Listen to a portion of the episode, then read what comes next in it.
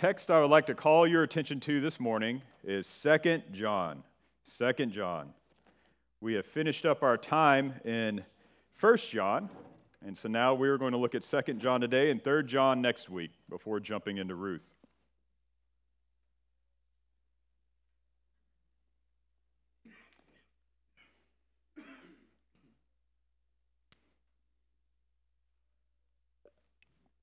Second John starting in verse 1.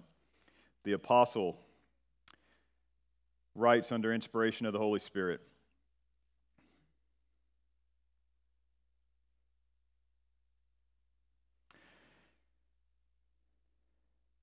The elder to the elect lady and her children, whom I love in truth.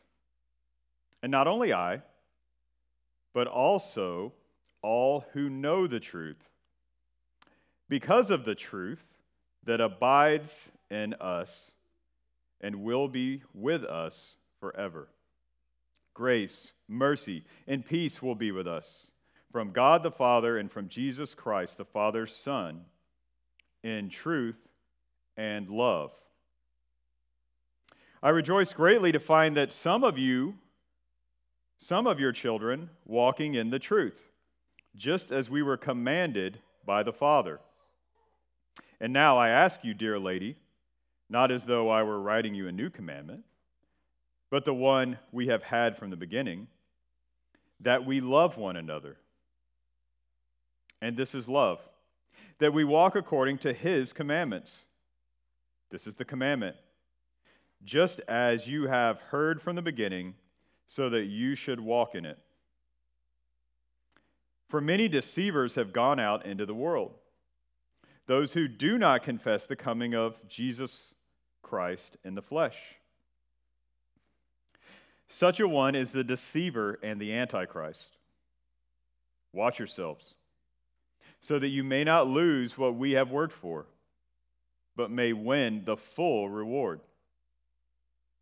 Everyone who goes on ahead and does not abide in the teaching of Christ does not have God. Whoever abides in the teaching, has both the Father and the Son. If anyone comes to you and does not bring this teaching, do not receive him into your house or give him any greeting. For whoever greets him takes part in his wicked works. Though I have much to write you, I would rather not use paper and ink. Instead, I hope to come to you and talk face to face, so that our joy may be complete. The children of your elect sister greet you. This is the word of the Lord. May he write its eternal truths on our hearts this morning. Caesar Augustus, when he came to Rome in power, brought with him what is known by historians today as the Pax Romana, or the Roman peace. It's about a 200 year period of peace that lasted from 27 BC to 100 AD. You may be familiar with Caesar Augustus if you're familiar with the Christmas story in Luke. It's the same Caesar. And it's during this time that Rome had peace. There weren't many wars, and the, the, the legions were able to construct many overland roads and then maintain them. It's interesting. I kind of got sidetracked this week during my sermon prep watching videos on how the Romans built their roads. if you haven't watched it, and if you're a history dork like me, I encourage you to watch such things. But their roads still exist today. And, and it's not just the roads themselves that were, were sturdy, but they also cut back like a shoulder on either side of the road and it had ditches, not only so that wild animals wouldn't run out in front of the carts, but that if you were traveling the roads, no one could jump up on you by surprise from behind a tree or something, because there was this wide field on either side of the road. In this Roman peace of a consolidated empire, in these maintained roads, and this common uh, trade language that they had meant that travel through the route the Roman Empire was easier than ever. And in God's providence, it was used to expand the gospel during this period. But during the empire, during these, these, these days of the roads being built, built, they didn't have modern hotels like we had. So if you were traveling from Egypt to uh, Thessalonica or wherever, you couldn't just pull off in a Motel 6 like you could today. They had inns, but the inns were dirty and they were notorious for sin. They weren't much better than brothels. You were likely to be robbed while you were there. And so many people did not want to use them. The innkeepers were dishonest and would take you uh, take your money. And so because of this, Christians would often open their homes to fellow Christians as they traveled. So you're going along, you're on your way to Rome, you stop in Thessalonica, and you go to the local church and say, Hey, I'm a believer from Egypt, and I need a place to stay. And the Christians would open their homes and feed you as you traveled. We find examples of this kind of hospitality in the New Testament. We have Lydia in Philippi, Jason in Thessalonica, we have Gaius in Corinth. Even this week, in a modern example, we, as we've already prayed for, hosted a mission trip of guys from Alabama on their way to POW to save them some money. They slept in the very seats that you are sitting in now. That's what we see in the first century this opening of homes, opening of, uh, of buildings to the Christians. However, this hospitality could be abused. And here's the question Do we provide shelter and refreshment to those who go out and proclaim a false gospel. As one commentator asked, the false prophet with false credentials, who is motivated by greed rather than creed, do we aid his ministry? Well, the first century church wrestled with this, and we find a document that states that visiting Christians should be examined. So, in other words, before these Christians come to them, before they would open up their home and pull out their bread and pull out their meat and their wine and whatever and, and, and provide hospitality to these people, they would ask them questions. They were to test the guest to distinguish the genuine from the false. And not just doctrine, but morals, ethics. Stott states that it is against this background that we read 2nd and 3rd John. If a Christian proclaims true doctrine and true Christian ethics and true Christian morals, then we as a church should aid them and send them on their way in a manner worthy of God. But if not, John will tell us today, indeed, as we have already read, how we should treat them. Should a Christian love and help others? Yes. Must a Christian advocate truth? Yes. And we will see how those two fit together today. John is writing to a church in the middle of theological controversy. He highlights the key issues of walking in the gospel, to remain faithful to the truth, and to love one another. In verse 1, he writes that he is writing to the elect lady and her children. At the end of the book, John says that he uh, writes the children, he writes that the children of the chosen sister also greet them. So is John writing to a individual or a church? Well, I would put forward to you he is writing to a church. The elect lady is the gathered assembly, not a specific person. He is likely writing this way to protect their identity. It is a chosen assembly. John writes this way, to, as I said, to protect their identity. And John greets those who are also chosen and tells them that he loves them in love and truth. He says that all who know truth love them in love and truth because of the truth that will abide with us from ever. And then he gives this greeting there at the end of the greeting, he says, he writes that God's grace, mercy, and peace will be with us in love and truth. So, from the very beginning of this epistle, we're keyed in to what he's going to talk about. That love and truth are going to be key themes of this very short letter. So, friends, this morning, Christian, keep a close watch on yourself and abide in love and truth.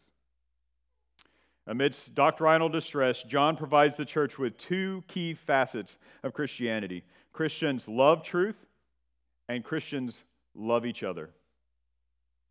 A true Christian loves truth, and a true Christian loves the church. First, Christians love truth. Christians love truth, and they abide in truth, and Christians walk in the truth. Look with me at verse 4. I rejoice greatly to find some of your children walking in the truth, just as we were commanded by the Father. This is a simple fact. Christians walk in truth. Christians are commanded to walk in truth by God. Falsehood and deception are not to be found in the mouth of a Christian.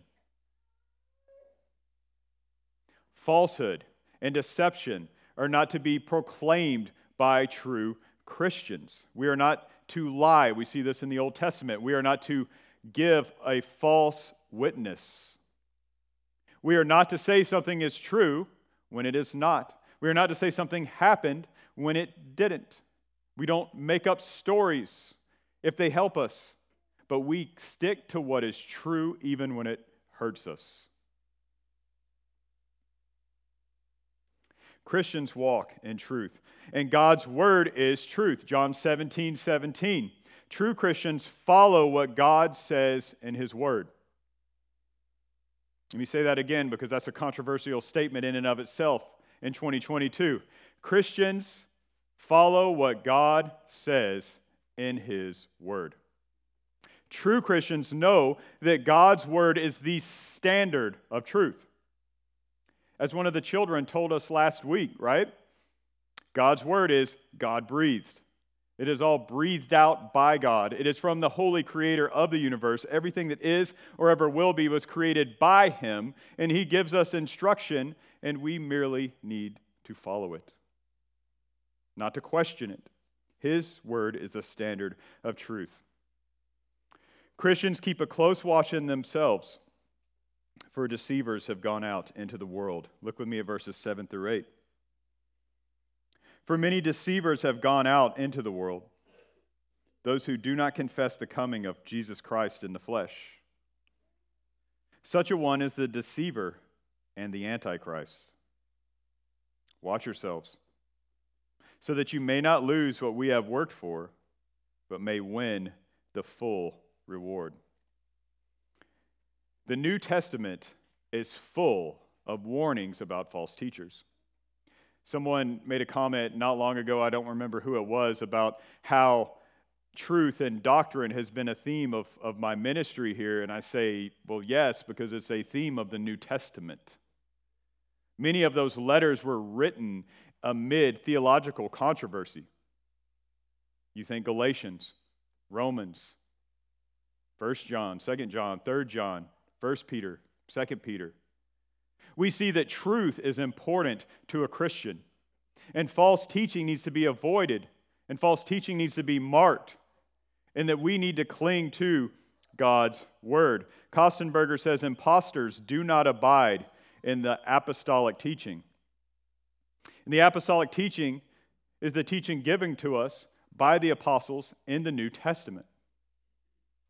We've talked about this before. I won't go into great detail here. Jude 3 and 4 says, Contend for the faith that was once and for all delivered to the saints.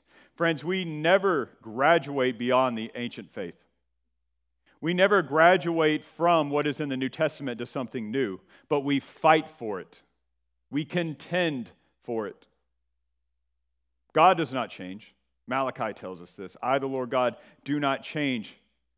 Jesus is the same today, yesterday, and forever and his word is unchanging. We contend, we fight for God's word. Paul tells Timothy there's coming a time when people will not endure sound teaching. People will not stand for sound teaching. People will not stand for biblical teaching. Instead, they chase after teaching that suits their passions. You know, most people don't research God's word today to see what it says, they research it to find a verse that will affirm what they want it to say. But, friends, that's not to be you if you're a Christian. God's word is authoritative over your life. It's not a place that you dig for something to affirm what you want. And you don't accumulate and gather teachers that just tell you what you want, but you filter everything through the Bible. But Paul says people will gather teachers that tell them what they want to hear. But in contrast to this, he says, Timothy, preach the word. Preach God's word. In season and out of season. When it's hard and when it's easy. When people want to hear what you have to say and when they throw rocks at you. You preach God's word because it is perfect, it is unchanging, it is infallible. John says that people who do not cling to God's teaching, they do not abide in the sound words of God. John says they do not have God. The Protestant liberal will say, Ah, preacher.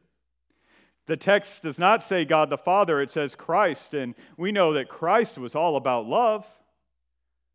God the Father was wrathful, but Christ is, is loving. Friends, Christ is fully God. Christ is the second member of the Trinity. He says that he is one with the Father. There is no division between Jesus, God the Son, and God the Father. There is no division in the Trinity. Christ says, What I say, therefore, I say as the Father has told me. John 12, 50. So, friend, you may try, you may try to divide up the Trinity to fit your preferences. But if you do, you only affirm what John says here. Those who do not follow the sound teachings of God do not have him. You cannot divide up the Trinity. You cannot twist God's word so that you don't have to heed his instruction. But true Christians, true Christians abide in God's word, and true Christians love God's truth. Christians love God's truth, and they will not partake in the wicked works of false teachers. They do not aid the false teacher. Look with me at verse 10.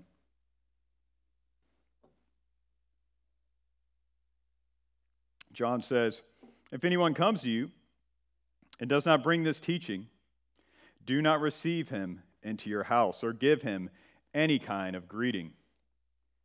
Christians, Christian, we do not receive those who do not hold to God's truth. This is a bold statement from John.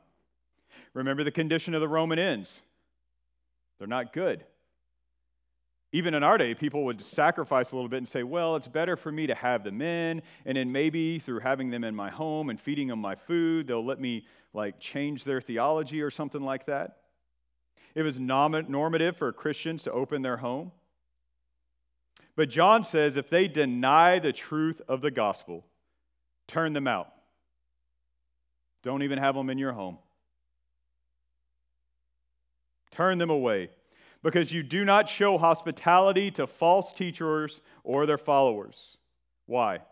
Because those who show hospitality to false teachers partake in their wickedness. Look at verse 11. For whoever greets him takes part in his wicked works. It's simple, friends. Anyone who gives Christian greetings to a false teacher or a false, someone holding the false stuff, is identifying themselves with this theology. You can blow smoke in here all day. You can come up with a yeah, but, and this, that, the other. But the Bible is clear that if you show hospitality to the Bill Johnsons of the world, you are partaking in his evil works. Colin Kruse says if John's readers took false teachers into their houses, they're associating themselves with these wicked works. The old Puritan Matthew Henry says deniers of the faith are destroyers of souls. And there are many ways of sharing in the guilt of other people's sins. It may be by culpable silence, unconcernedness, private contribution, public assistance, inward appropriation, or an open apology or defense. End quote. Now, I do not think that John is saying that you can only have Christians in your home. I do not think he's saying don't give hospitality to non believers, but he is saying you must not give hospitality to those who deny the gospel. It is one thing to help an unbeliever and to share good news with them, it is quite another to give aid and comfort to the enemy. Again, Matthew Henry says, God will not be a patron of falsehood, and neither should his people be.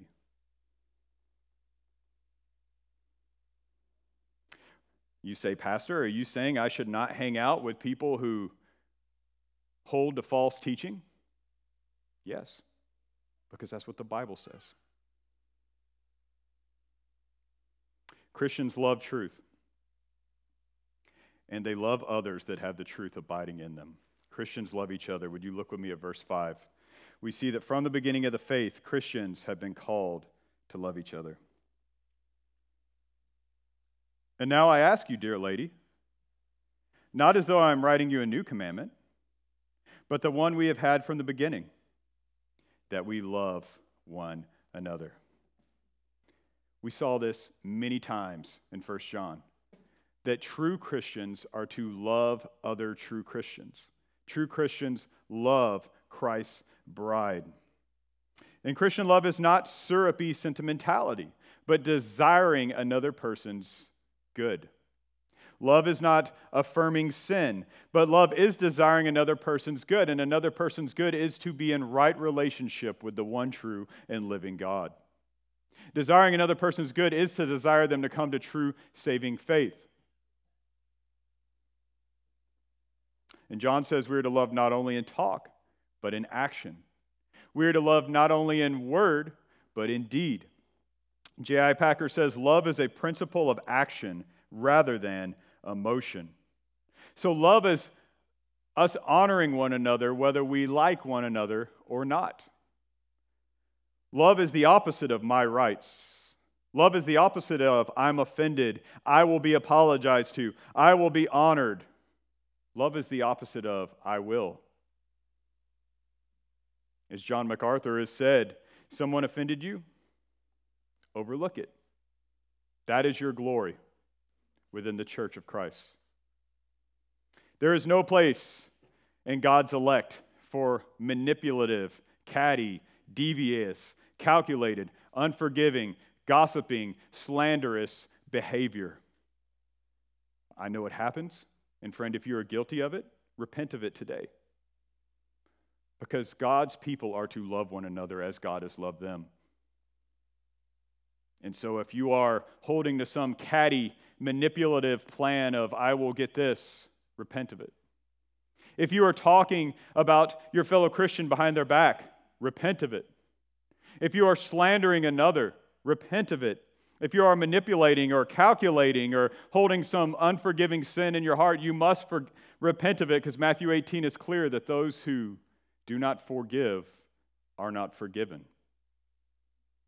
A true Christian does not hold these things in their heart, but a true Christian desires the good of God's people. By love, by desiring another's good, people will know that we belong to Christ, as he has told us. Jesus said that we will be known by our love for one another, but he also said we will be known as those who follow his commands, because Christians follow God's word. Look with me at verse 6. And this is love, that we walk according to his commandments. This is the commandment, just as you have heard from the beginning, so that you should walk in it. We saw over and over and over through 1 John that Christians are called to obedience. Now, that obedience does not save you. You are saved by Christ's merit alone. But the, the merit that saves someone is never alone. In other words, when God gives you that new heart, it is not just for your eternal destination, but it changes your want to, as preachers have said in the past. Your want to changes when you get saved. And so, if you have unlovelessness, unforgiveness, if you have no desire to follow Christ and his commands, I don't say to you, hey man, do better so that you can be saved. I say, be born again.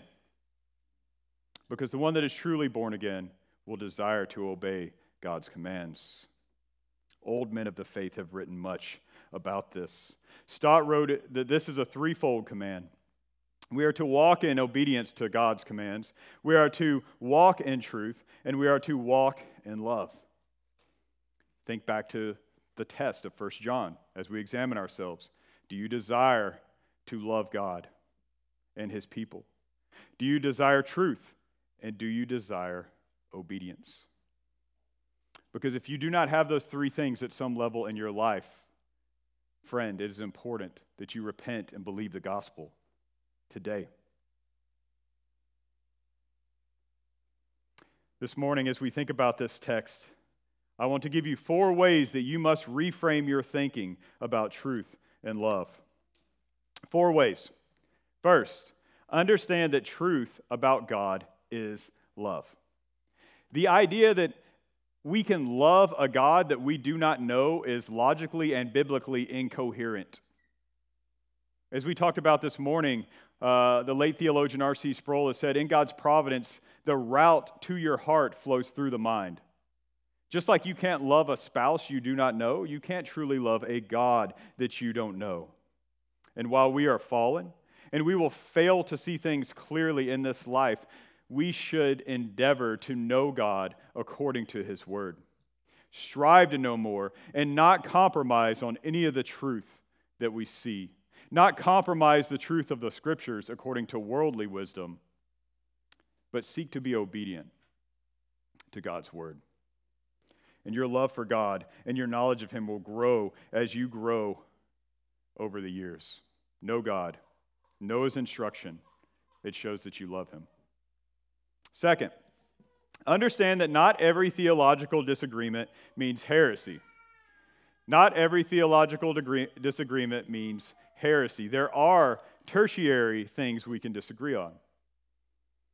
As many of you know, I'm from Georgia, and I am from the northern part of the state in the foothills of the Appalachian Mountains, which means several things. It, it, it means that uh, I have a lot of preachers in my background. It means I have a lot of soldiers in my background, but it also means I have a few moonshiners in my background. I remember in kindergarten, we went up to the museum and looked at the old City Hall records, and there was my great grandfather and several great uncles that had been in trouble with the law for moonshining. Well, one of my favorite uh, uncles. He was quite the character. Uh, the only one of his brothers, I think, that didn't serve in World War II because he was spending some time with the state for making moonshine, uh, always had a good story. And he told this one story, and it's one of my favorite stories, and it always stuck with me. And he talks about making some moonshine up in the, up in the woods at nighttime. And he said, all of a sudden, the law come down on him. He said the law showed up in the woods and flipped the light on him. And so he took off running. Now, he'd grown up in those woods, so he knew those woods like the back of his hand, and he was fast. And so he could normally outrun the law when they got after him. But this one time, he couldn't seem to shake them. And said he run down hollers and up mountains and over limbs and, and jumped over fallen trees and all this stuff. But all the time he saw those lights from their flashlights in the, in the trees above him. And said he run and run and run, run almost to Alabama. And said, finally, he said, You know what? If they want me this bad, they can just have me. So he stopped and turned around, put his hands up, and guess what? There wasn't any law. When he had bent over to work on the stove, his flashlight had come on in his back pocket, and he had run through the woods for no one. well, I tell that story because when I think of that story, I often think of some people in the church Sometimes we get a shred of something on social media, and the next thing we know, we have to run, like my uncle running from the sheriff. But not every disagreement means heresy. The Trinity, the person and work of Christ, the authority of Scripture, justification by faith alone, these are things, friends, we do not compromise one inch on. They are essential to be a Christian. Bethel and their kenotic theology that says that Jesus laid aside his divinity uh, so that we can like do his kind of miracles and stuff like that. That's that's that's bad. It's essential that we reject that. But old earth versus young earth, amill versus premill, ESV versus NASB or KJV or NEV. Those things, Arminianism versus Calvinism, those are good discussions to have. Those are appropriate discussions for us to have, but they are not things you kick people out of the house over. So bear that in mind that not every disagreement is essential to the faith. Don't make essentials, non essentials, essentials. Seemingly, don't run through the woods with a flashlight on in your back pocket. Third, understand that it is possible to be doctrinally pure and unloving. I think it was A.W. Tozer. I know we've got Tozer fans in here, so correct me if I'm wrong, but I think it was A.W. Tozer who said, It is possible to be doctrinally as straight as a gun barrel yet spiritually is empty. And that is true. There are people throughout history who have held to orthodox views and were not Christians. Not denying, you cannot be a Christian and deny the Trinity, but merely not denying the Trinity does not make you a Christian. Christians support truth and love. It's not truth or love. So, as Christians, Christ said we should be known for our love for one another, for desiring each other's good. Fourth, understand that sometimes you may have to exclude someone from your table. As Christians, we are called to practice both hospitality and discernment. It's not our favorite thing to do.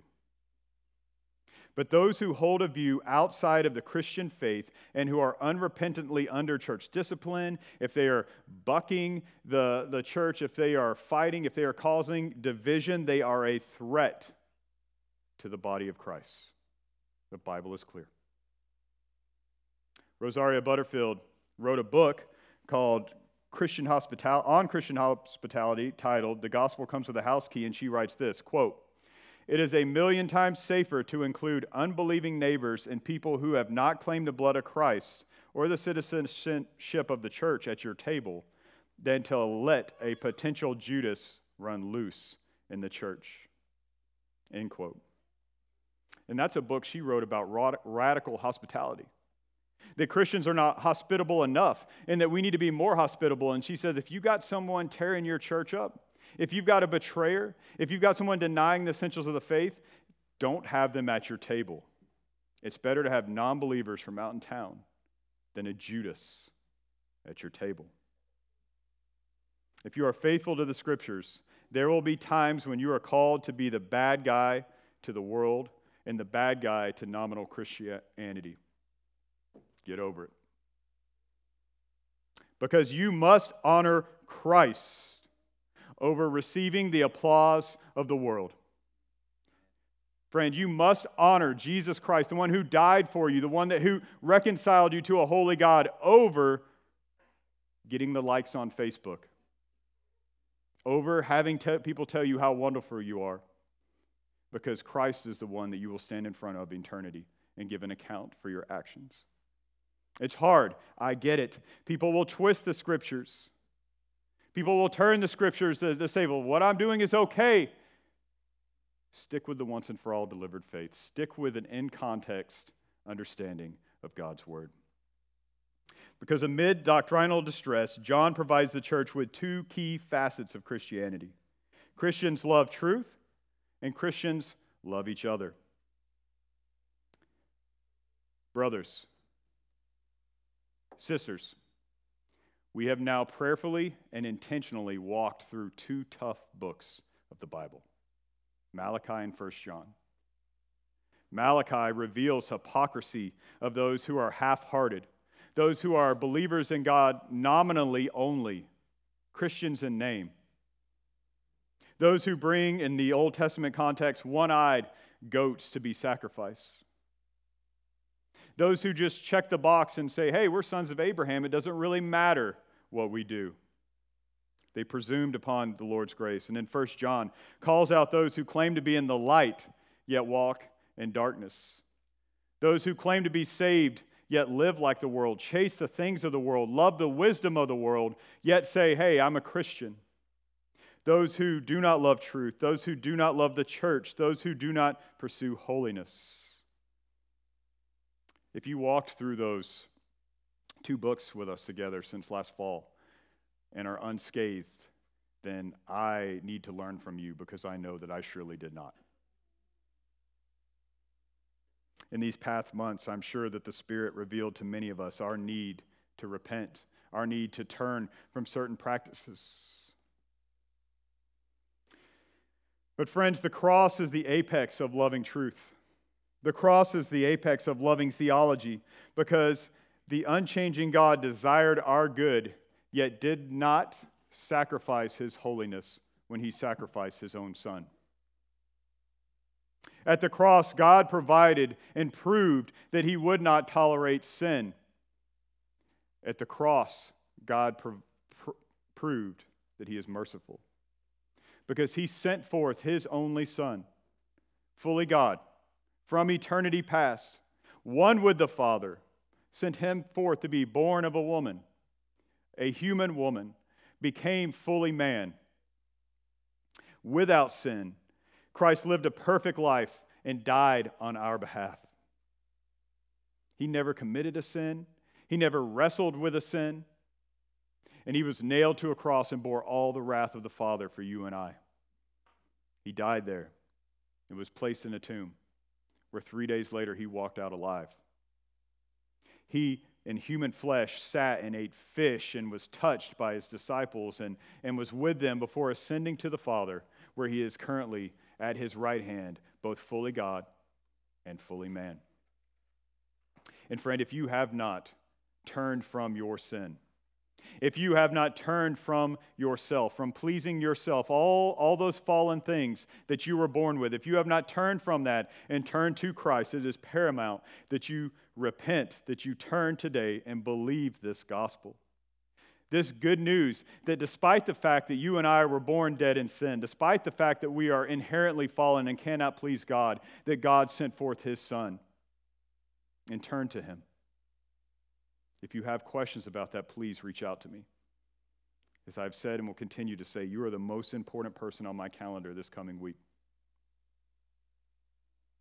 Repent, believe. Maybe you're a nominal Christian. Maybe you're a one who were dunked as a child. I say dunked, not baptized. And you have never truly turned to Christ. Maybe walking through these books, you see, I am a nominal Christian. I am bringing the proverbial one eyed goat to the Lord rather than giving him my all. I don't care about God's people, I care about me. I don't care about truth, I care about being liked.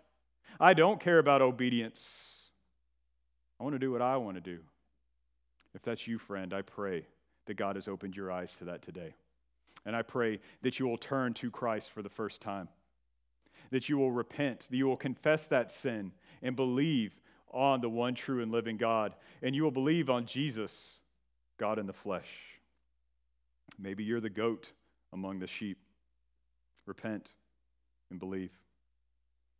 But for those of you here who are Christians and you have examined yourself and you have found yourself to be in Christ, will you stand for him? Will you stand for Christ according to his word? Many of you would not tolerate a man, and I know this because you've told me, you will not tolerate a man to stand behind this sacred desk and say something that is unbiblical and untrue. Will you give yourself the same leeway?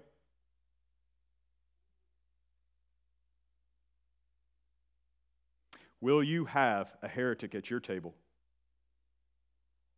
Will you compromise?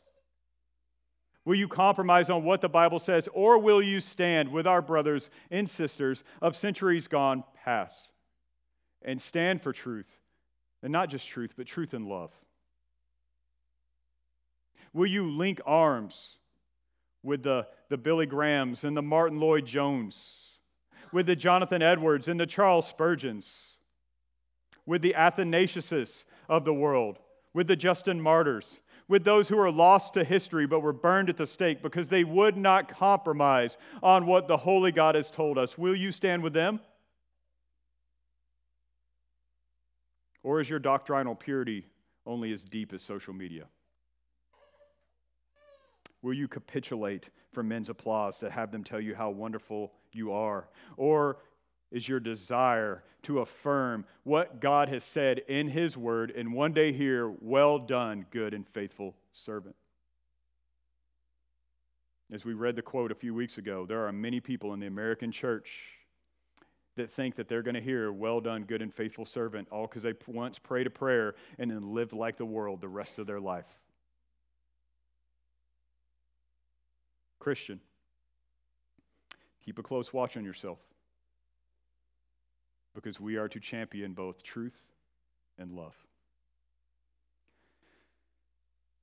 Holy God of heaven, hallowed be your name. Father, your will be done. God, I pray for those hearing my voice that have not trusted your Son, God, I pray that you would give them eyes to see.